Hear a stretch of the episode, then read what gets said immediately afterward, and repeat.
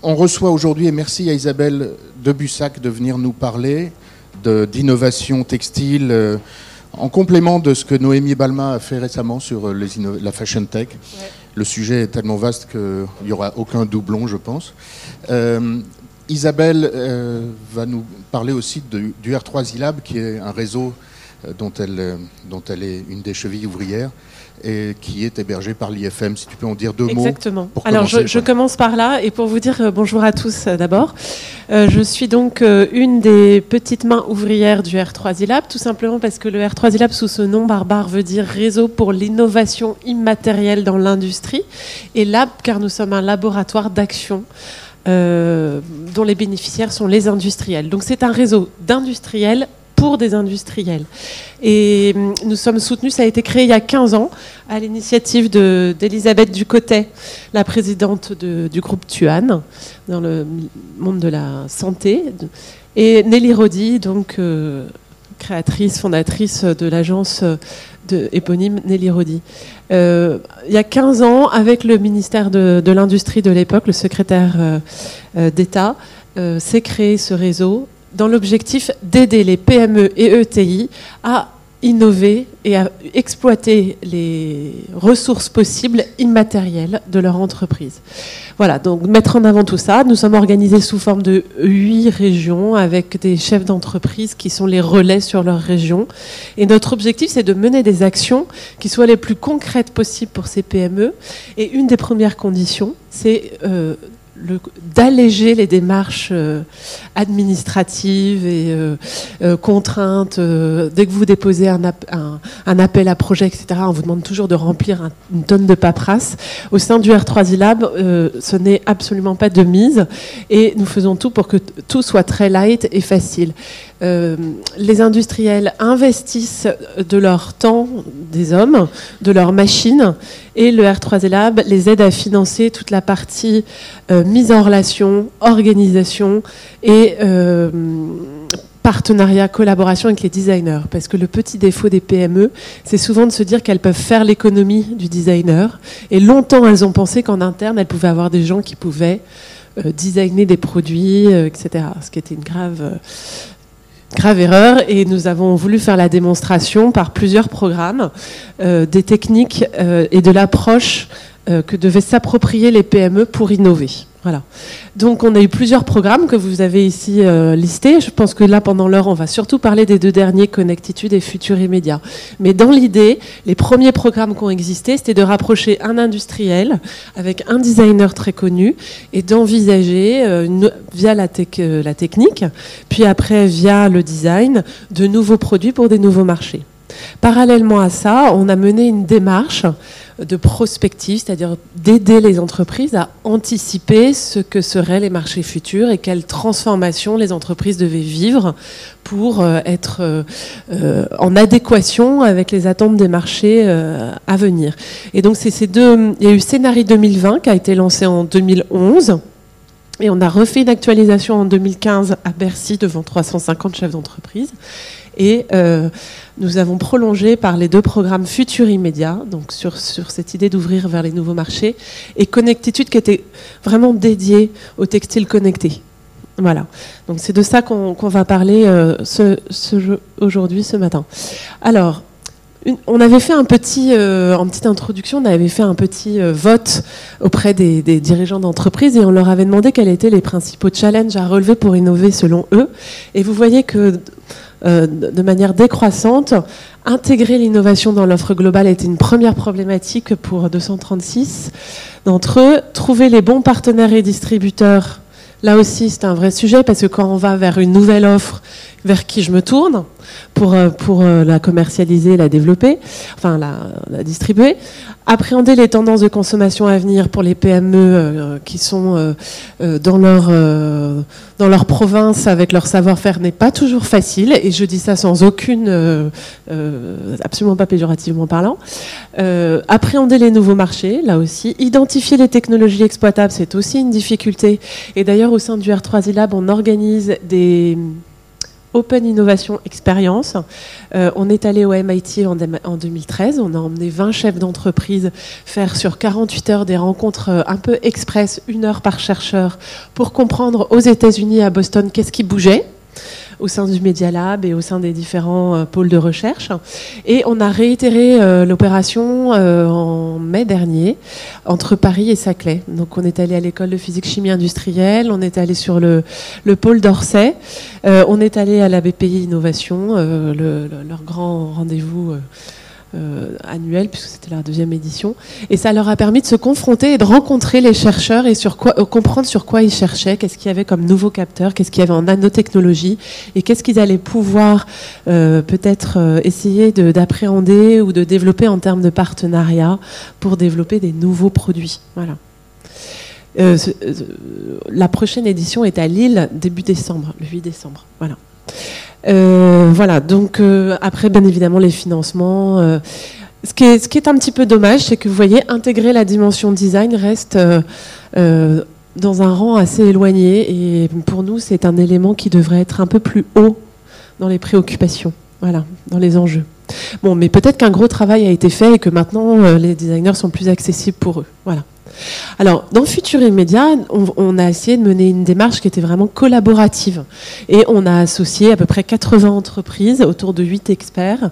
Et pendant à peu près 8 mois, on a eu 4 grandes réunions sur des grands thèmes va, que je vais essayer de vous présenter très rapidement euh, pour, euh, pour vous en restituer l'essentiel.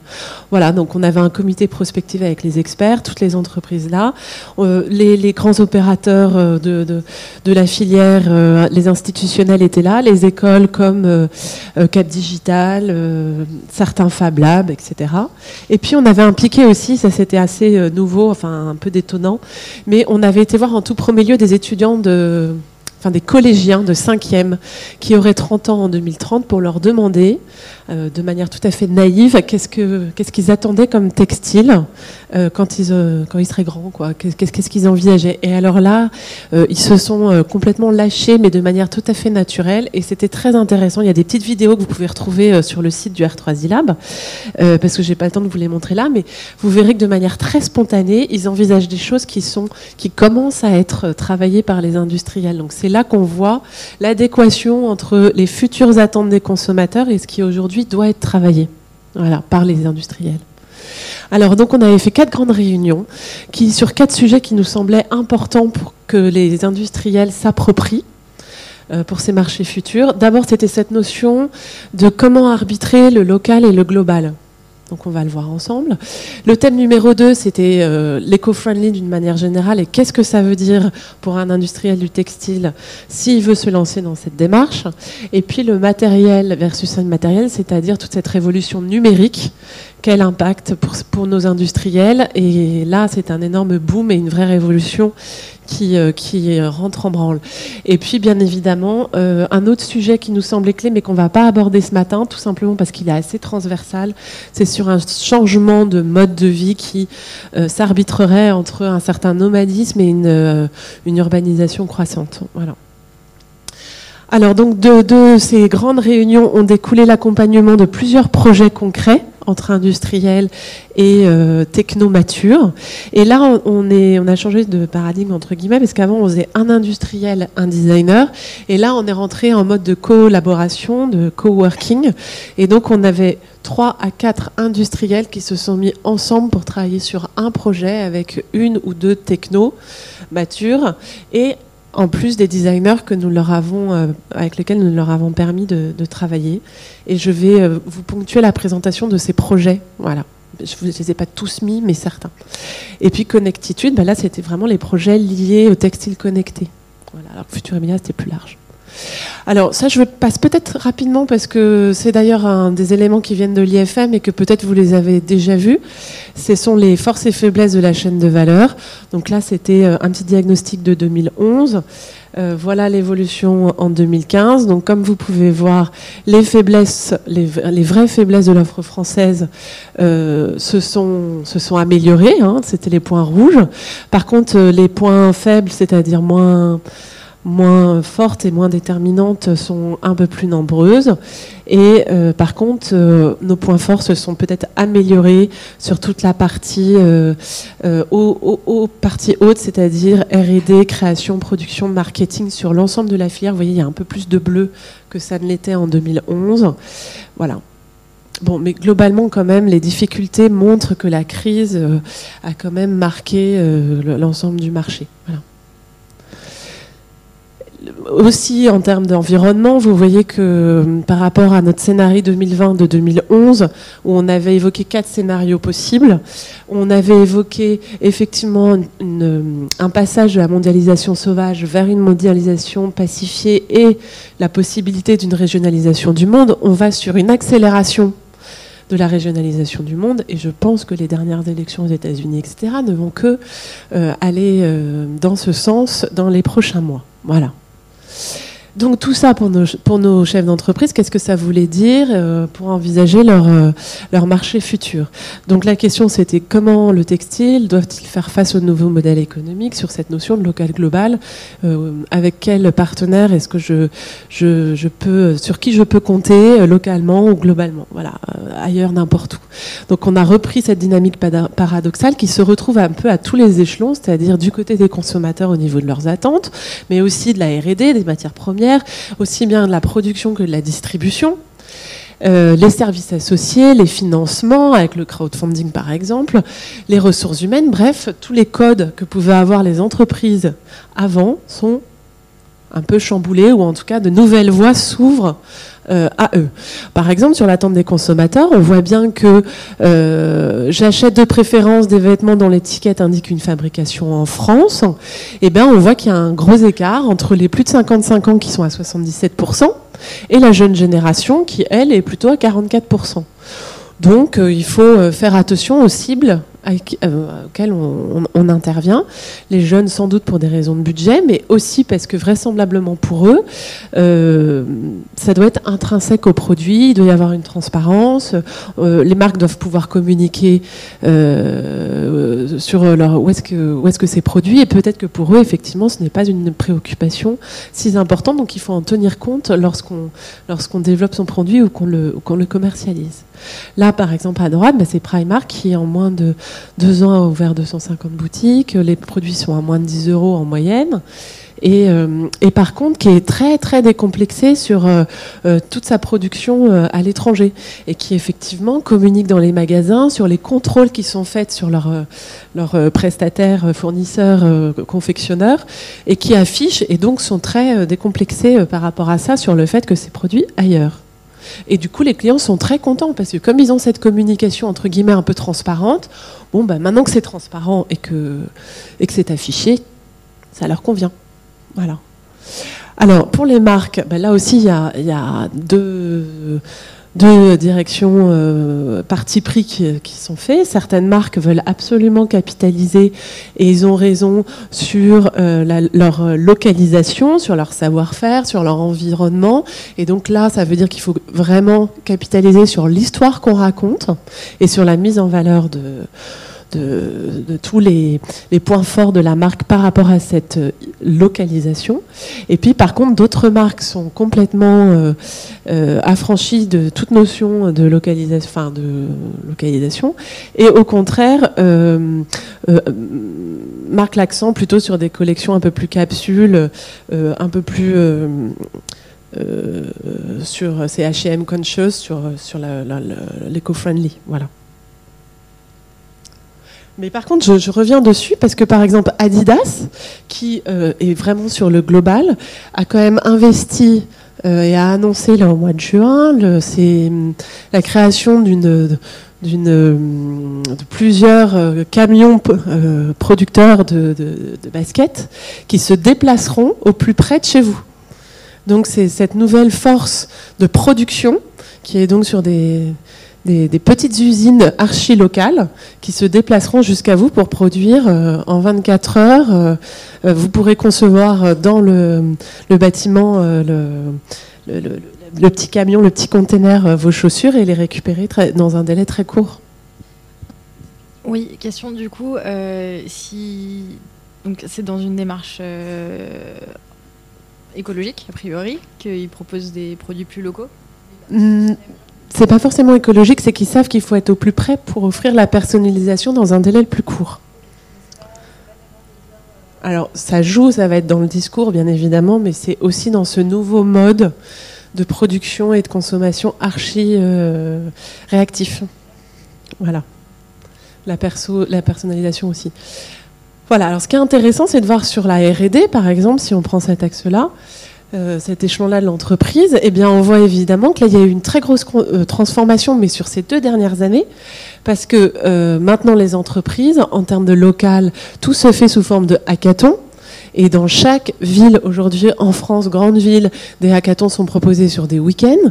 Et les chefs d'entreprise qui, il y a un an et demi, connaissaient pas ce type de démarche, maintenant ils envoient des collaborateurs pour qu'ils y participent. Et donc en, 48 heures, des protos sortent parce que euh, sont réunis autour de la table euh, les concepteurs, les programmeurs et euh, les designers, etc. Pareil pour les Fab Labs. Les Fab Labs ont poussé comme des champignons en deux ans. Il y en a partout. Les entreprises s'en sont créées en interne pour certaines. D'autres ont pris des abonnements dans des Fab Labs. Et vous en avez euh, bah, à côté d'ici, l'usine IO, euh, enfin euh, un peu partout à Paris, ça se, il se crée. toutefois, nous, ce qu'on a remarqué, c'est qu'il manquait quand même pour le textile un lieu euh, de savoir-faire et de présentation des process. Euh, aujourd'hui, dans toutes les Fab Labs, vous trouverez une machine à coudre pour pouvoir dépanner, pour pouvoir associer du textile au proto en cours. Mais de là à trouver un lieu sur euh, Paris qui permette de présenter, d'utiliser un maximum d'outils, de machines liées au textile pour envisager le sans couture, etc. Aujourd'hui, il y a ce manque. Voilà. Euh, il y a Top Text Cube qui est dans la Drôme, qui s'est lancé dans, cette, euh, dans ce positionnement-là. Alors en global, bah, bien évidemment, toutes ces plateformes euh, de crowdsourcing et, et, où vous pouvez faire appel aux chercheurs du monde entier. Donc il y a Innocentive, Quirky a déposé le bilan là dans l'année qui vient de passer, mais il y a Landopolis aussi en crowdfunding et euh, Ipios aussi, mais qui coûte assez cher avec un ticket d'entrée euh, aux alentours de 20 000 euros. Mais vous pouvez euh, tout à fait solliciter les chercheurs du monde entier sur un sujet technique sur lequel vous butez. des chercheurs vous proposeront des solutions et euh, en général au final on vous en propose euh, euh, parfois sur des cas vous pouvez avoir 200 000 chercheurs dans le monde entier qui, qui, sont à même de pouvoir y répondre à votre question. Puis il y a une sélection qui vous est faite un peu plus précise autour de 2 300 chercheurs disponibles sur ce sujet là et puis on vous en sélectionne une trentaine euh, avec leurs leur propositions et après le, deal se fait avec euh, le chercheur qui répond pleinement à votre problématique. Voilà. Là, je parle de Hippios ou d'Innocenti, voilà, ou Quirky, c'était aussi un peu. Alors en distribution, bah là, euh, le gros enjeu, c'est le local. Hein, puisque comme vous savez, le nerf de la guerre, c'est finalement la gestion du dernier kilomètre. Euh, donc euh, il y a soit les initiatives euh, Google Shopping Express ou le Pass Plus de vente privée, qui va vous permettre de faire vivre l'expérience client de manière très concrète, ludique et, et, pratique. ça, c'est donc lié euh, quand vous êtes euh, localement sur le point de vente. Et puis après, il y a le ailleurs, n'importe où, euh, où que ce soit, c'est Amazon et Alibaba. Mais toutefois, eux, leur enjeu, c'est quand même comment ils vont vous livrer sur le dernier kilomètre. Donc c'est là que se fait le nerf de la guerre. Et Alibaba, qui il y a moins de six mois est venu en France pour draguer les, les industriels français, tout simplement parce que lui, ce qu'il veut, c'est avoir une offre complète, la plus large possible. Et, justement, ses clients chinois étaient de de produits français. Donc il est venu en France euh, bah, motiver les entreprises françaises d'ouvrir euh, leur, euh, leur boutique sur Alibaba, enfin en tout cas de mettre leurs produits en vente sur Alibaba. Donc vous voyez que là, il y a tout un jeu mondial qui se joue soit sur, la, enfin, sur ce point de distribution qui est à la fois être présent un peu dans le monde entier par des, via des réseaux et des nouveaux modes de, de, distribution, et puis en même temps faire vivre l'expérience client, parce que vous verrez qu'effectivement avec le numérique, l'e-commerce n'a jamais été aussi, enfin, est en pleine progression, et en même temps l'expérience d'achat en boutique n'a jamais été aussi importante pour le client. Donc euh, il y a cette, euh, ambiguïté et, ce double jeu à jouer pour les entreprises sur tous les fronts.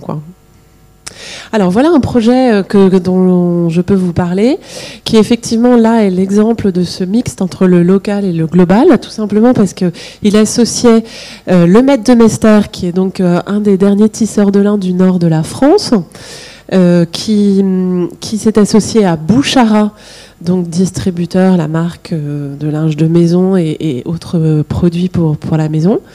Euh, avec la, la, designer et architecte Sheila Kennedy que nous avions rencontré au MIT, qui est donc basé à Boston. Et ensemble, euh, ils ont travaillé en coworking, vraiment les, deux partenaires et, Nelly et euh, pardon euh, Sheila dès le départ sur la conception, sur l'usage du produit, sur la distribution, sur voyez toutes les chaînes de conception, ils ont été associés ensemble. Avant, je pense que les, industriels auraient travaillé un peu chacun de leur côté en fonction de leur spécialité. Maintenant, la collaboration se fait vraiment à chaque échelon. Et donc ensemble, ils ont développé un lin euh, un textile qui est biosourcé le lin, qui est diffuseur de chaleur douce, donc euh, euh, capable de charger de la chaleur sur la chaleur perdue du quotidien, donc c'était les radiateurs, l'ordinateur, le soleil solaire, enfin, et, d'accumuler cette chaleur et de pouvoir la restituer quand la température passe en dessous d'un seuil de température. Donc, par exemple, ce sont des rideaux qui vont chauffer dans la journée avec le, soleil de la journée et qui, quand la température passera en dessous de 21 degrés, re-restituent la chaleur accumulée. Pareil, vous posez l'écharpe en lin sur un radiateur, elle se charge en chaleur et quand vous sortez, elle va re-restituer cette chaleur autour de vos coups quand vous sortirez dehors et que la température sera en dessous de ces 21 degrés par exemple. Voilà. Donc là, ce qui est très intéressant, c'est de voir ce mixte. Voilà, comment des entreprises euh, très localisées, euh, le maître de Mester vend euh, certes en Europe et aux États-Unis, etc. Mais je pense qu'il aurait peu eu l'occasion de collaborer avec un designer ou architecte américain. Donc ce fut l'occasion de ce voyage au MIT, fut l'occasion de un peu libérer les frontières et d'avoir cette collaboration. Et Bouchara, le distributeur, s'est impliqué dès la conception. Voilà. Le deuxième sujet, c'est l'éco-friendly. Et donc, comment le textile doit euh, faire face à l'allègement de l'empreinte environnementale. Là, les attentes des consommateurs, bah, très simplement, c'est euh, de faire un produit beau et de qualité. Voilà. Et si possible, éco-friendly. Mais vous allez voir que c'est pas non plus sa grosse problématique. Euh, même si euh, la fracture grandissante de la société face à l'environnement. Euh, on note quand même qu'il y a un certain désengagement des hommes alors que l'implication croissante des femmes et des montées parallèles de discours qui sont des doutes d'un côté, par rapport aux marques qui affichent des discours, euh, par exemple H&M, H&M Conscious, mais qui n'est absolument pas le reflet de l'ensemble de la production d'H&M, et des institutions aussi qui jouent un peu les doubles jeux. Et puis, par contre, un engagement très fort dans la vie chère, dans le do-it-yourself, qui est une vraie euh, euh, tendance de fond. Alors là, vous avez une petite slide sur les engagés qui sont en fait moins nombreux. Et effectivement, on est passé en dessous de la barre des 50%.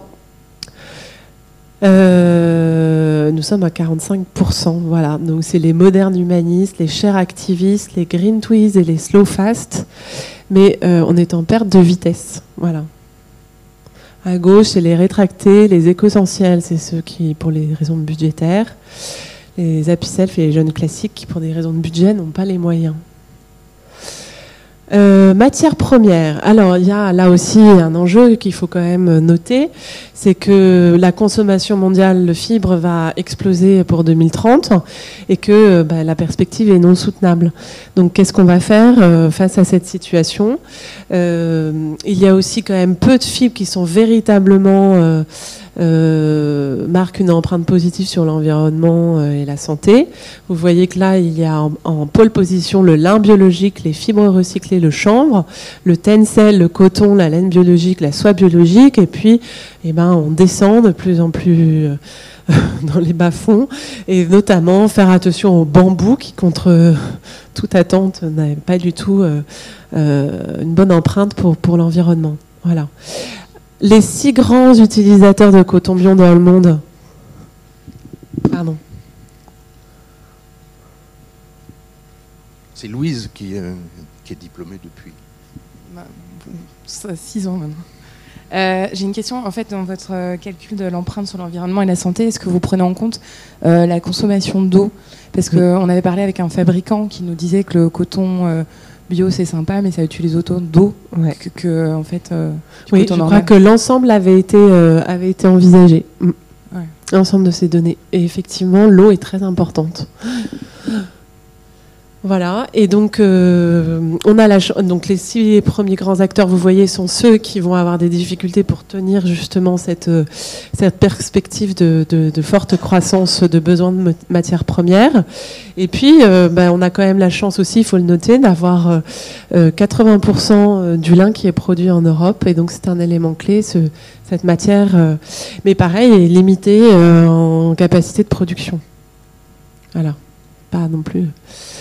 Mais on avait beaucoup plus de lin autrefois en France, il y avait des champs de lin partout, donc on peut envisager que ça se redéveloppe euh, dans ce sens-là.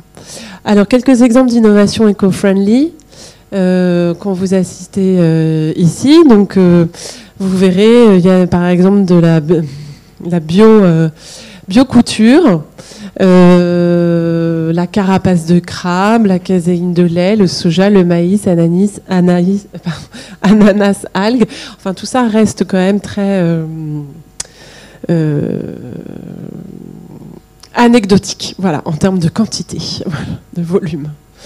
Alors, donc, cultivons notre jardin, donc les plantes tinctoriales, les vins dans les tissus, dans les jeans, notamment pour la, tout ce qui est teinture.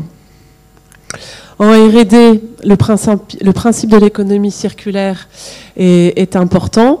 Euh, il se joue aussi, les grands enjeux sur les textiles captant l'énergie. Donc là, il y a beaucoup de projets qui se développent sur ce sujet-là.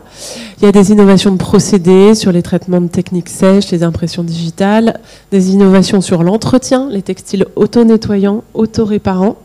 On a rencontré d'ailleurs Ludwig Leibler à l'École nationale de physique-chimie, qui a développé, qui a reçu le prix européen la recherche pour les vitrimères, et qui est une nouvelle matière qui permet de se réparer. on pourra tout à fait envisager des planches de surf, enfin, c'est un exemple qu'ils utilisaient, mais ou un, bref, un matériel ou un textile qui, une fois qu'il est déchiré, les molécules permettent de se reconstituer, de réparer la matière. C'est assez fascinant.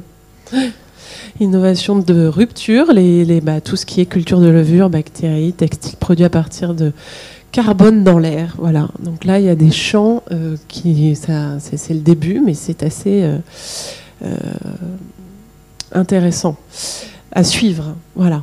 Les exemples en termes de procédés. Et ben là, par exemple, Valagro, qui en biochimie euh, intervient euh, au moment du recyclage des textiles en fin de vie.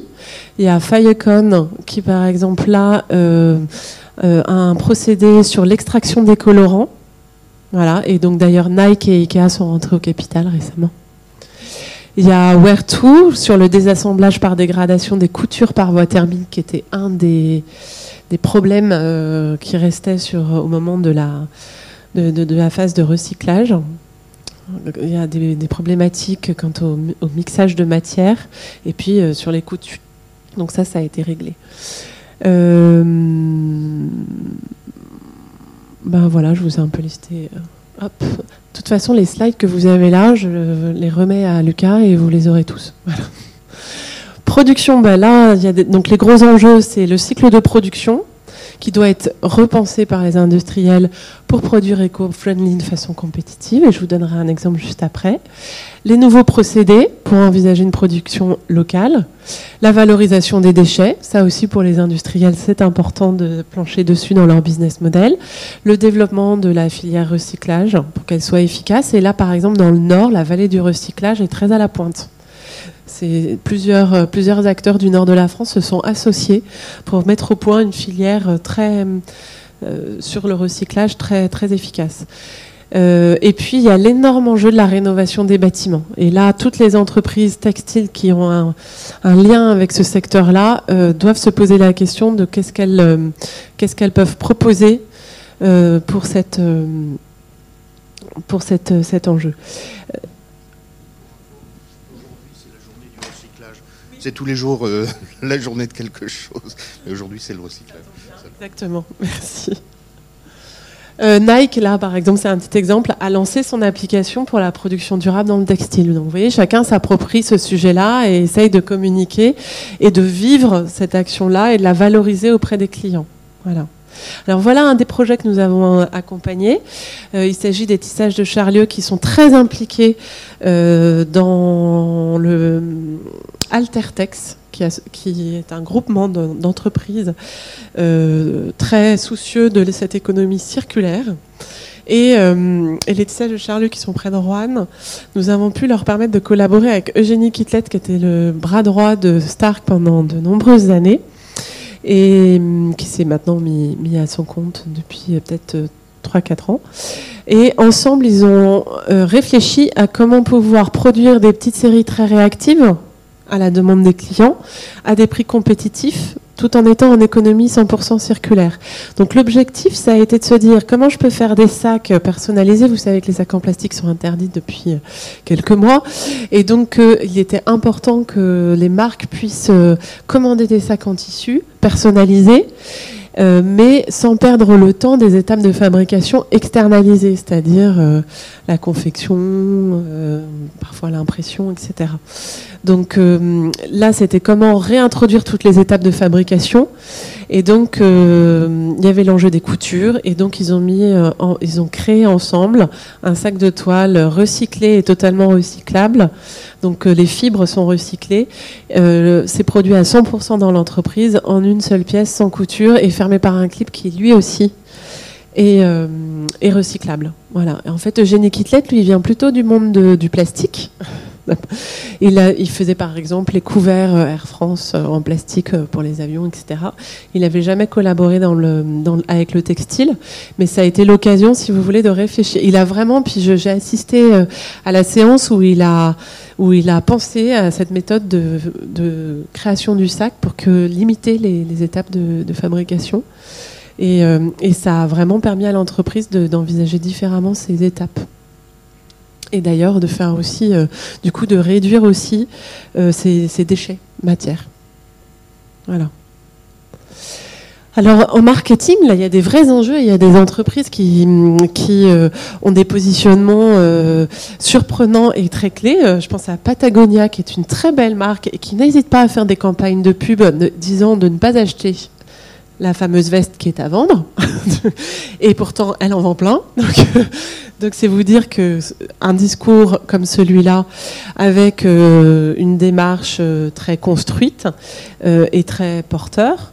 Nous avons en dessous, par exemple, là, justement, le rapprochement de Microsoft avec Nokia, avec un créateur euh, Sauvage, euh, qui est un créateur anglais, sur euh, la conception d'un pantalon connecté et respectueux de l'environnement. Et puis, bah, par exemple, Honest Buy qui, communique sur, une sur une production totalement transparente. Voilà. Alors, Don't Buy This Jacket, en fait, la, discussion, c'était n'achetez pas cette, cette veste si vous n'en avez pas vraiment besoin. C'était ça le discours de Patagonia.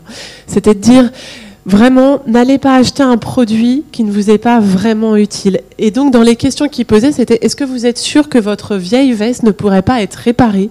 Est-ce que vous êtes sûr que votre vieille veste ne pourrait pas servir à quelqu'un d'autre? Enfin, vous voyez, il y avait tout un discours sur ce mode du recyclage. Euh, et ils ont d'ailleurs co-investi aux États-Unis sur une start-up qui permet de localement et sur plein de, points d'apporter vos affaires à réparer enfin l'équivalent de, des retouches autrefois. Sauf que comme maintenant on est sur les makers, l'espace vous permet de réparer vous-même et vous avez quelqu'un qui peut vous aider euh, si vous avez besoin. Voilà. Donc effectivement. Partager juste une, une remarque. Quand Guillaume de Seine vient à l'IFM, il dit le luxe, c'est ce qui se répare.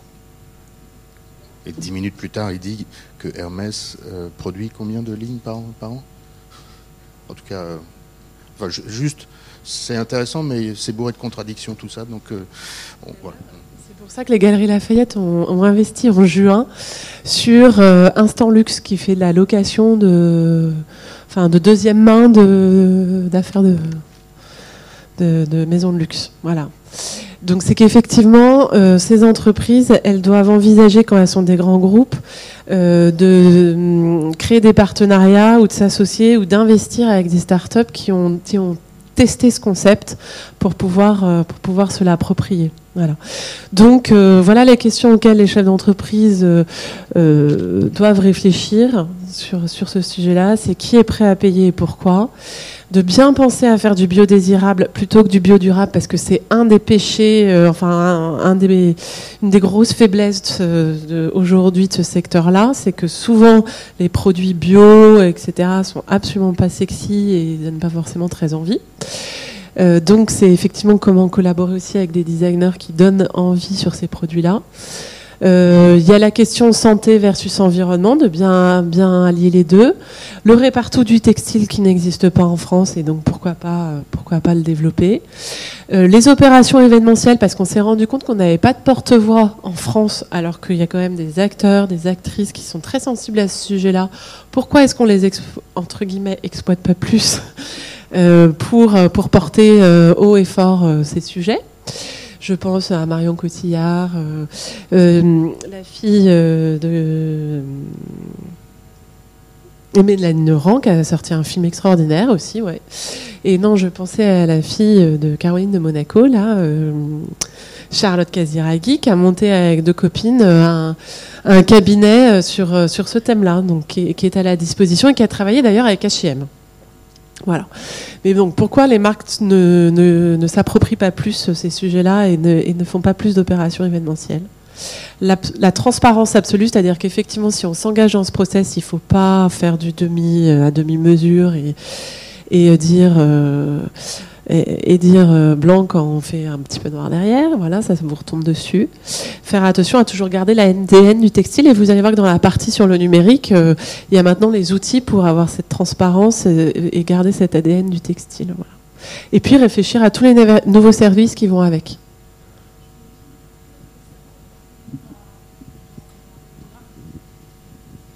Immédiat, vous parlez de chef d'entreprise. Est-ce que vous pouvez, enfin je ne sais pas si c'est confidentiel, enfin c'est quel type d'entreprise, euh, de quel secteur, quel niveau de gamme, quel enfin, niveau start-up, des, grands groupes, des... Il y a tout. Il y a de tout. Alors les grands groupes viennent et participent un petit peu, mais si vous voulez, eux ils sont autonomes. Ils, sont autonomes ils ont les moyens, ils ont les équipes, etc. Donc ils n'ont pas un grand besoin de nous, mais ils participent aux réunions. Donc on a euh, Vuitton, Lanvin, etc., qui suivent notre activité, qui viennent aux grandes réunions, mhm. mais qui n'ont pas besoin de nous pour gérer leurs projets, si vous voulez. Donc nous, on est plutôt axé et s'implique véritablement plutôt des PME et des ETI. Voilà. Tous les acteurs, toute la filière, tout secteur confondu, euh, matériaux souples et textiles. Et vous, Mode, habillement, aéronautique, euh, bâtiment, tout ça. Est-ce que vous sentez une évolution euh, de ces euh, prises de conscience de l'importance de ces problématiques pour euh, le secteur ou c'est des choses qui. Enfin, de ces problématiques, on va dire, d'investir dans la recherche sur toutes des recherches prospectives? Est-ce que c'est quelque chose qui, était déjà bien ancré dans la philosophie de du monde de l'entreprise, euh, du secteur de, la mode et de textile, ou c'est quelque chose dont on se rend compte qu'on a, on a de plus en plus besoin de, de s'intéresser aux mutations de la société, aux mutations euh, parce que voilà, ça s'accélère, parce qu'il y a des grands enjeux euh, auxquels il faut faire face. Oui, ils en ont besoin parce que ces dirigeants d'entreprise, ils ont des problématiques au quotidien qui fait qu'ils ont un peu le nez dans le guidon quand même. Mhm. Et que ce dont ils ont besoin, c'est justement qu'on leur donne cette vision à 10, 15, 20 ans pour pouvoir anticiper. Alors très clairement, ces sujets d'environnement, d'éco-friendly, ce n'était pas forcément leur première préoccupation, mais les enjeux de marché font que maintenant ils savent qu'ils ne peuvent pas se permettre de faire l'impasse. Voilà, ils voient que leurs consommateurs, leurs clients ont, besoin de ça, de ce discours. Merci. C'est pour ça que ça fait partie des trois grands sujets. que voilà, en distribution, ben là vous avez euh, donc H&M qui est un exemple euh, avec sa petite collection Conscious qui lui fait prendre, enfin qui donne bonne conscience justement.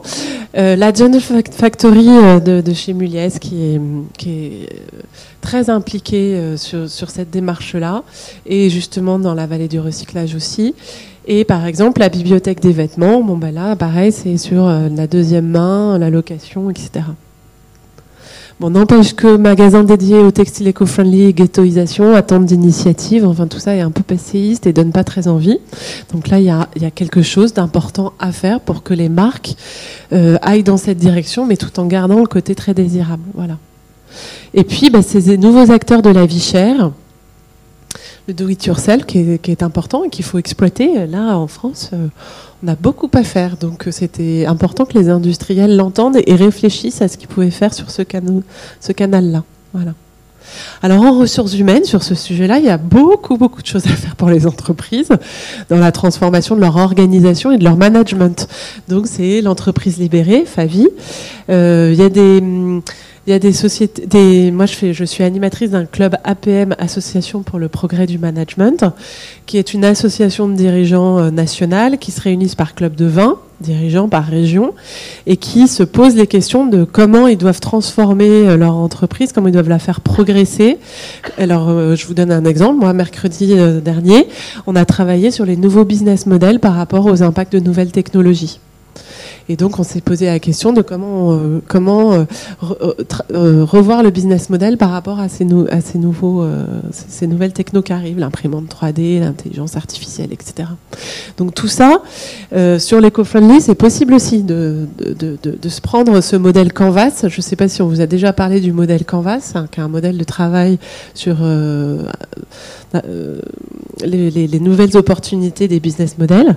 Et ben, c'est un outil extrêmement euh, puissant et pertinent pour, euh, envisager des scénarios. Alors, dernière partie que je voulais voir avec vous, c'était le digital, et ça, je vais passer un peu rapidement parce que vous le maîtrisez sûrement euh, très bien.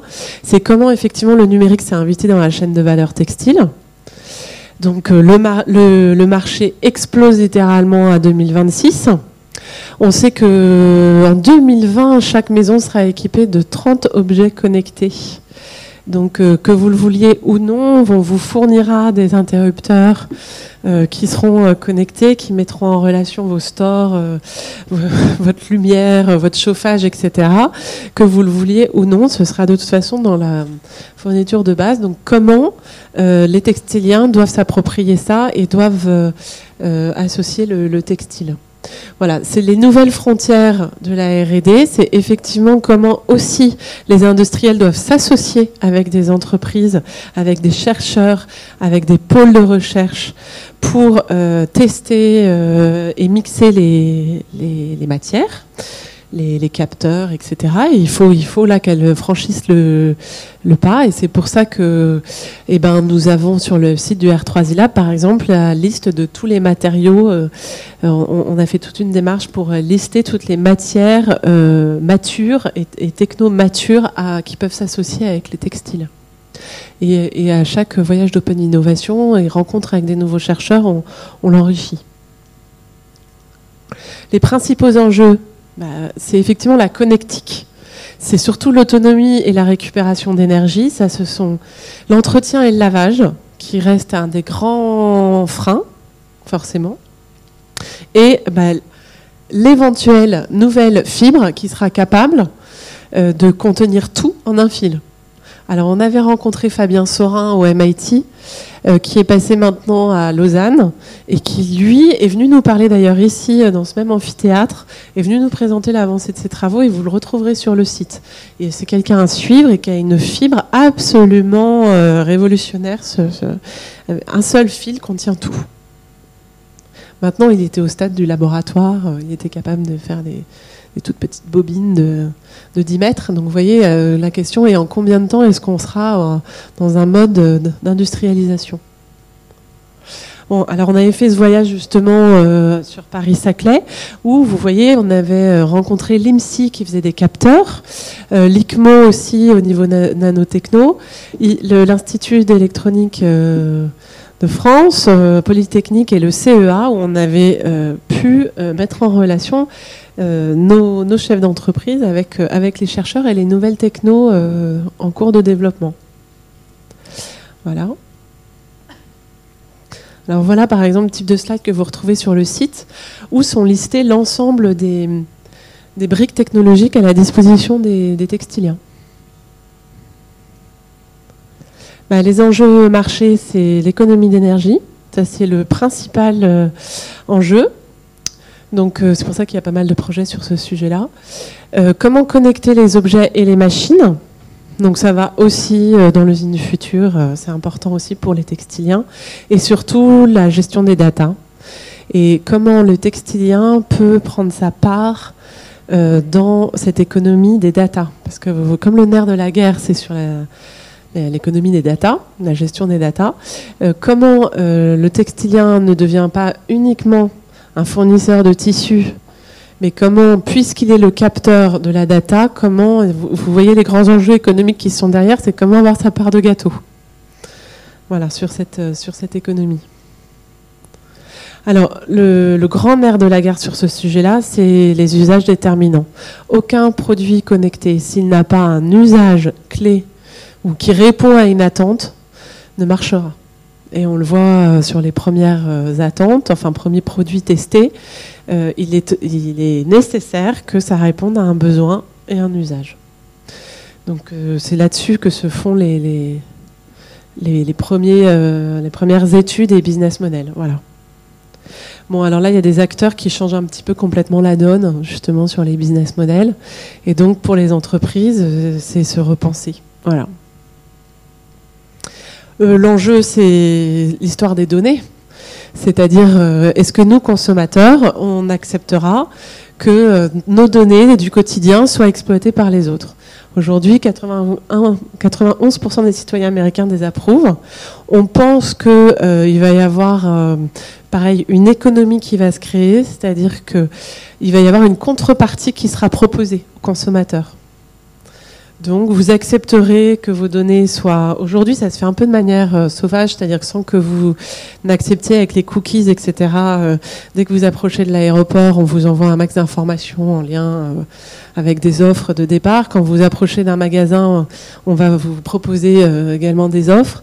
Maintenant que vos données personnelles soient exploitées, c'est encore une étape et un vrai enjeu qui n'est pas encore complètement clair. Voilà. Alors, pour nos acteurs textiliens, eh bien, euh, nous pensons qu'il faut absolument qu'ils s'associent et qu'ils créent des partenariats transversaux avec des acteurs des autres secteurs.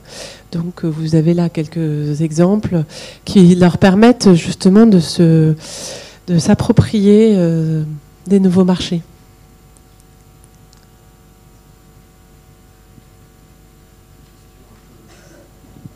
Un peu provocante, on se rend compte que la communication est beaucoup plus efficace que tout le reste dans tout ce que tu nous racontes. C'est-à-dire les matériaux, c'est anecdotique, euh, les business models, non, mais la communication, ça, ça marche. Alors la communication est indispensable, mais sans innovation matière ou process, ben, la communication, elle tombe vite euh, à plat. Donc euh, il faut quand même avoir du concret derrière, et même c'est obligatoire d'avoir du concret derrière, autrement vous êtes lourdé, entre guillemets. Donc c'est ceux qui se seront frottés le plus tôt possible euh, à ces nouvelles technos qui seront les plus euh, rapidement performants, ou qui s'associeront avec les, des startups déjà bien avancées qui seront en mesure de proposer rapidement un service. Alors sur un autre secteur, par exemple, je pense à, ADO, qui c'est le, groupe de Leroy Merlin, qui s'est ainsi associé avec euh, je crois, que c'est son nom, euh, pour créer des ateliers impression 3D dans, dans, dans les magasins. Et donc, plutôt qu'investir en propre dans un parc de machines 3D qui est vite obsolète, eh ben, ils se sont associés avec cette, euh, ces ateliers d'impression 3D qui, sont devenus euh, un, élément de la marque euh, Leroy Merlin. Pareil avec Frisbees. Alors là, c'est l'association de Condé Nast avec Google et Publicis pour justement pouvoir faire une exploitation des hum, données liées au textile et au aux recherches, euh, enfin tout ce que vous pourriez faire en lien avec euh, euh, vos, vos commandes, vos, vos recherches en lien avec le groupe Condé Nast. oui, ça va. Vous, regarderez sur Internet. Vous, voilà, il y a eu un, partenariat. Bon, alors là, vous avez voilà, plein de noms d'entreprises qui euh, euh, développent des technos et qui euh, se sont fait des, partenariats avec des textiliens. Primo Indé, par exemple, c'est une, petite puce RFID qui rentre, qui, se fixe sur le fil et qui permet de, et ça c'est une vraie innovation, d'offrir une traçabilité sur l'ensemble des vêtements. Et on sait que c'est un air de la guerre, puisque aujourd'hui, euh, pour les marques, il y a euh, une quantité non négligeable de produits dont on ne sait pas où est-ce qu'ils sont. C'est-à-dire qu'on n'a pas de, vision instantanée de où est mon stock. Primo Indé, euh, c'est une entreprise à suivre, c'est vraiment très intéressant ce qu'ils font. Ils font notamment un oreiller anti-ronflement. on partagera des choses là-dessus. C'est un outil pour sauver les couples. Il y a aussi la société Denry qui travaille sur une couette et une alaise. Euh, et puis il y a Wissings aussi euh, qui travaille sur euh, justement ces tapis de suivi de sommeil. Voilà. Alors, je vous parle de quelques projets qu'on a, qu'on a suivis. Donc, notamment avec Doublet, qui est dans le nord de la France, qui est donc spécialisé dans l'événementiel sportif et, autres. Euh, historiquement, ils faisaient des drapeaux, puis maintenant, ils font tout ce qui est euh, euh, communication d'événements, donc les grandes bâches, des choses comme ça. Et on a développé avec eux, enfin on les a aidés à développer en les mettant en relation avec Alexandre Fougea et Data Paulette sur une moquette connectée ou un tapis connecté et qui un revêtement de sol qui, à partir du moment où vous marchez dessus, déclenche un certain nombre d'informations ou d'opérations. Donc euh, ça peut être euh, soit un sol de magasin, soit l'entrée d'un stade, soit quand on l'a présenté sur le salon Maison et Objets, on a eu des, des musées qui ont été intéressés parce que, notamment dans les économies d'énergie, eh bien le, tapis permet de déclencher un certain nombre d'animations et si personne n'est sur le tapis, bah, tout est en veille. Voilà. Ça, c'est un projet soutenu par le R3I Lab et qui est né de la rencontre entre euh, Doublet, Alexandre Fougéa et Data Paulette. Voilà. Et qui est en cours d'industrialisation. Ils, font encore les raccords, euh, les données euh, techniques, etc. Mais il y a eu un premier démonstrateur qui, a affolé, la sphère des salons. Enfin, tous, par exemple, Peugeot était hyper intéressé pour leur stand sur les salons la mode pour les défilés de mode. Euh, et puis je vous dis la RMN, enfin j'avais une quantité de... Ça n'a pas arrêté sur le stand. Alors, un autre projet qui a été intéressant et qui associe plusieurs entreprises, comme je vous le parlais, c'est, je vous indiquais tout à l'heure en, début de thème, la société Choltès de fabrication qui fait des lacets et des sangles et des hum, rubans euh, pour euh, notamment la, mode. Euh, par exemple, les petites ballerines Repetto ont toujours un petit galon qui est fait par eux. Pareil pour, pour Longchamp les, sangles de leur petit sac à dos là euh, sont faits par eux. Garnier Thiebaud qui fait du linge de maison. La société Armor qui est spécialisée dans les encres et dans les films photovoltaïques. Et, euh, et Amaury Poudret qui est donc un designer basé à, Lyon, un jeune euh, designer, enfin une trentaine d'années et qui est très très prometteur. Et ensemble, ils ont développé, et Structure aussi, qui est spécialisée, qui est une petite entreprise nantaise sur du luminaire et d'extérieur notamment. Et ensemble, ils ont développé euh, Textile 3.0, qui je crois ne peut plus s'appeler Textile d'ailleurs, pour être honnête, et qui, s'appelle euh, Band 3.0 pour le moment, parce qu'ils sont, ils ont travaillé ensemble sur du mobilier outdoor ou indoor, qui est capable de capter l'énergie solaire et d'emmagasiner une certaine autonomie d'énergie, de la restituer, soit en lumière, soit en énergie pour recharger batterie, etc. Donc là, il y a un, certain euh, enjeu, vous imaginez, sur le mobilier urbain. Et donc, il y a plusieurs opérateurs qui travaillent sur ce type de mobilier. Mais le grand enjeu, c'est effectivement comment associer le textile qui donne euh, un, résultat, un, toucher, un aspect totalement différent de matière euh, vraiment plastique. Voilà. Donc là, pareil, le marché de l'hôtellerie est très intéressé, ou restaurateur notamment pour tout ce qui est euh, bord de mer, euh, créer des petits, euh, des petits, enfin quand vous êtes sur la plage et que vous voulez prendre un café, les gens peuvent avoir envie de recharger leur téléphone ou d'avoir de la lumière le soir en autonomie d'énergie. Voilà.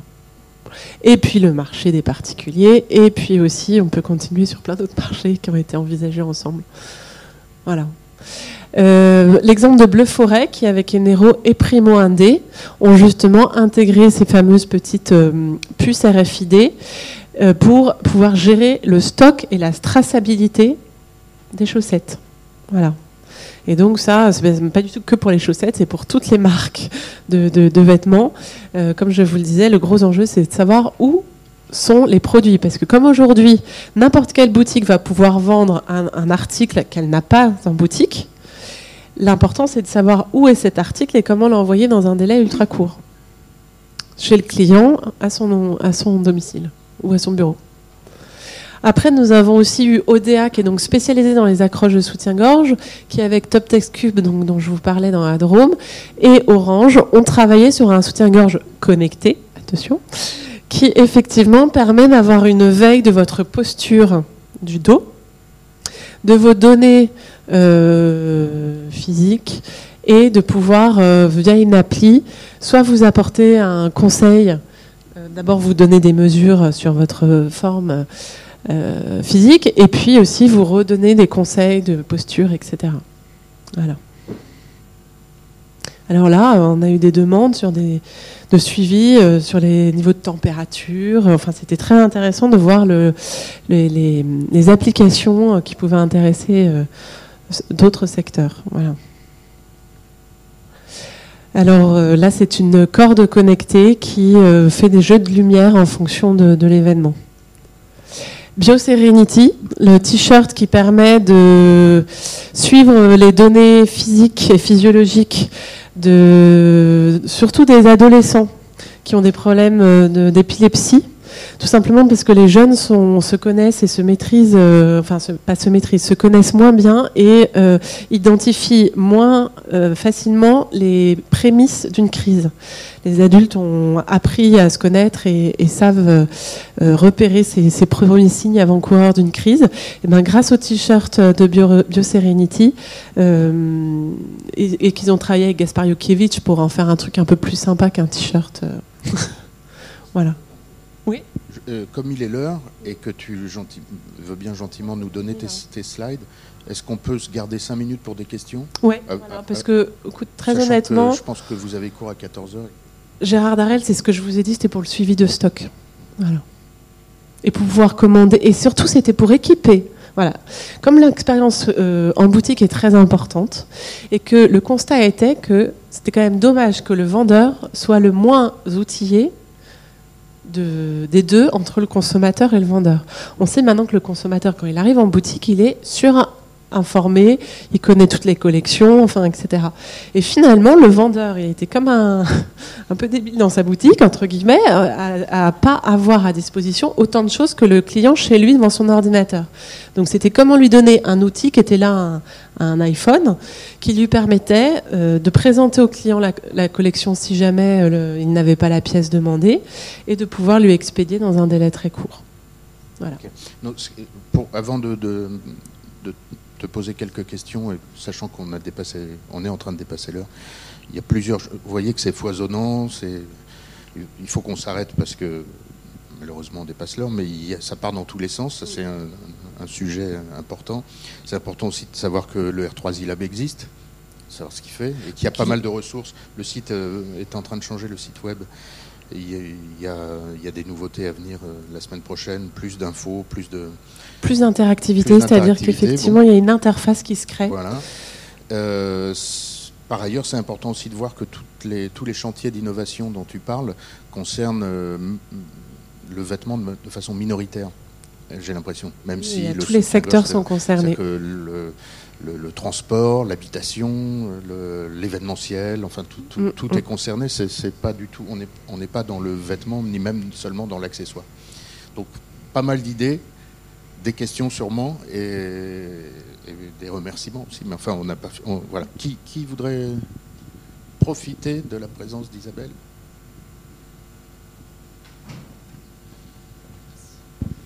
Bonjour. Euh, Merci. Et j'avais juste une question pour revenir sur ce que vous nous disiez sur euh, il manque un lieu à Paris qui euh, présente le savoir-faire et les process sur le textile. pourquoi le R3 e-Lab, il, ce serait pas un des champs potentiels d'évolution? C'est ce qu'on réfléchit, on y réfléchit là. C'est justement, on est en train de travailler dessus. Ok, parce que j'ai l'impression que, vous avez l'idéation un peu et vous Voilà, alors nous en fait, le R3 e-Lab, on est un lab comme son nom l'indique.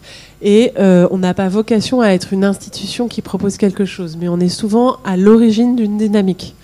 Donc on est en train d'y réfléchir parce qu'on s'est aperçu de ce manque et on est en train de fédérer les, des acteurs pour pouvoir euh, réfléchir à qu'est-ce qui pourrait être proposé dans ce sens. Voilà. Bah, c'est tout. Merci. C'est pour ça que je l'ai évoqué à demi-mot.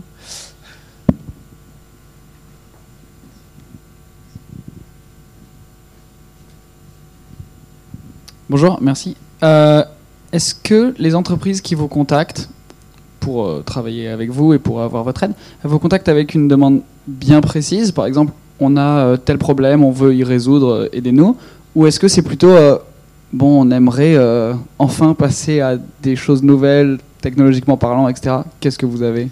Alors il y a une certaine curiosité pour euh, ceux qui participent aux réunions euh, de prospective, par exemple, parce qu'on commence toujours par une étape qui est on fait un petit état des lieux de, des marchés futurs, par exemple. Donc là, on a des réunions à 350 dirigeants ou des groupes de travail où on est plutôt à 80 entreprises qui s'impliquent. Donc ça, c'est une curiosité et une prise de conscience qu'il faut qu'il faire quelque chose. Puis après, on fait des appels d'offres à projets et là, c'est les entreprises très concrètement qui nous contactent en nous disant j'ai envie de me frotter à ce sujet-là, euh, j'ai tel savoir-faire. Est-ce que vous pensez que vous pourriez m'aider euh, à trouver la bonne techno, etc. Voilà ce qui s'est passé avec les six projets Futur Immédiat et Connectitude. Et là, par exemple, euh, on devrait annoncer en début d'année une nouvelle vague de cinq projets. Donc là, on fera un appel à projets et les entreprises se proposent. Il n'y a aucun abonnement. Euh, enfin, pour les entreprises, là encore, euh, c'est très très light comme fonctionnement. Voilà. Par exemple, le voyage d'Open Innovation qui, va, qui s'est fait à MIT, à Saclay et à Lille bientôt, ils ne prennent en charge que leurs frais de déplacement. Le R3 Lab prend en charge tout le reste. Vous voyez, on fait en sorte que tout soit le plus facile par rapport à leur implication. Mathias justement, pour, euh, pour rebondir sur ce que vous dites, euh, les financements, ils viennent d'où? Alors, ils viennent, et j'aurais peut-être dû. J'ai parlé du ministère de l'Industrie au début, mais c'est la DGE, du coup. Donc, c'est national? Ouais. Et après, on rentre pas dans les projets européens non plus? Non. Non. Nous, nous c'est l'État. qui n'est pas, enfin, qui est une, depuis 15 ans, a toujours soutenu le R3 Lab, quel que soit le, gouvernement. Mais qui n'est pas une contribution énorme, puisqu'en fait, après, quand il y a les projets, ce sont les industriels qui font l'investissement hommes et, et machines. Quoi. Hein. Il y a une répartition comme ça de, du financement. C'est un réseau c'est immatériel, c'est un réseau. Euh, voilà. Alors nous sommes euh, cinq euh, opérationnels, tout simplement parce que tous les industriels sont pris par leur entreprise. Nelly Rodi s'implique énormément à titre bénévole.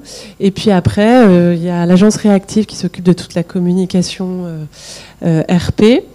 Euh, Yves Dougin sur euh, tout ce qui est communication, euh, site web et réseaux sociaux. Moi-même sur la coordination avec Daniel de l'IFM, Daniel, Cloutier, ici, que vous connaissez, qui, est aussi impliqué. La, personne de l'IFM qui s'occupe du R3ILAM. Oui, qui est la secrétaire générale du R3ILAM. Et puis Stanislas Vendier, qui est aussi coordinateur. Voilà qui est lui basé à l'usine à l'usine Ayo parce qu'il a hum, développé lui-même il est entrepreneur et il est sur des hum, des développements d'objets euh, connectés à base de textile. C'est une petite euh, structure. Euh, le, masque Mapo, ça s'appelle. voilà, Mapo. oui. Mapo, et puis l'entreprise s'appelle. Wired Beauty. Wired Beauty, et ils sont quelques-uns, dont Célia Corsin, qui est une jeune diplômée de l'IFM. Ah, mais voilà. Je merci, en tout voilà. cas. Merci Isabelle. Merci.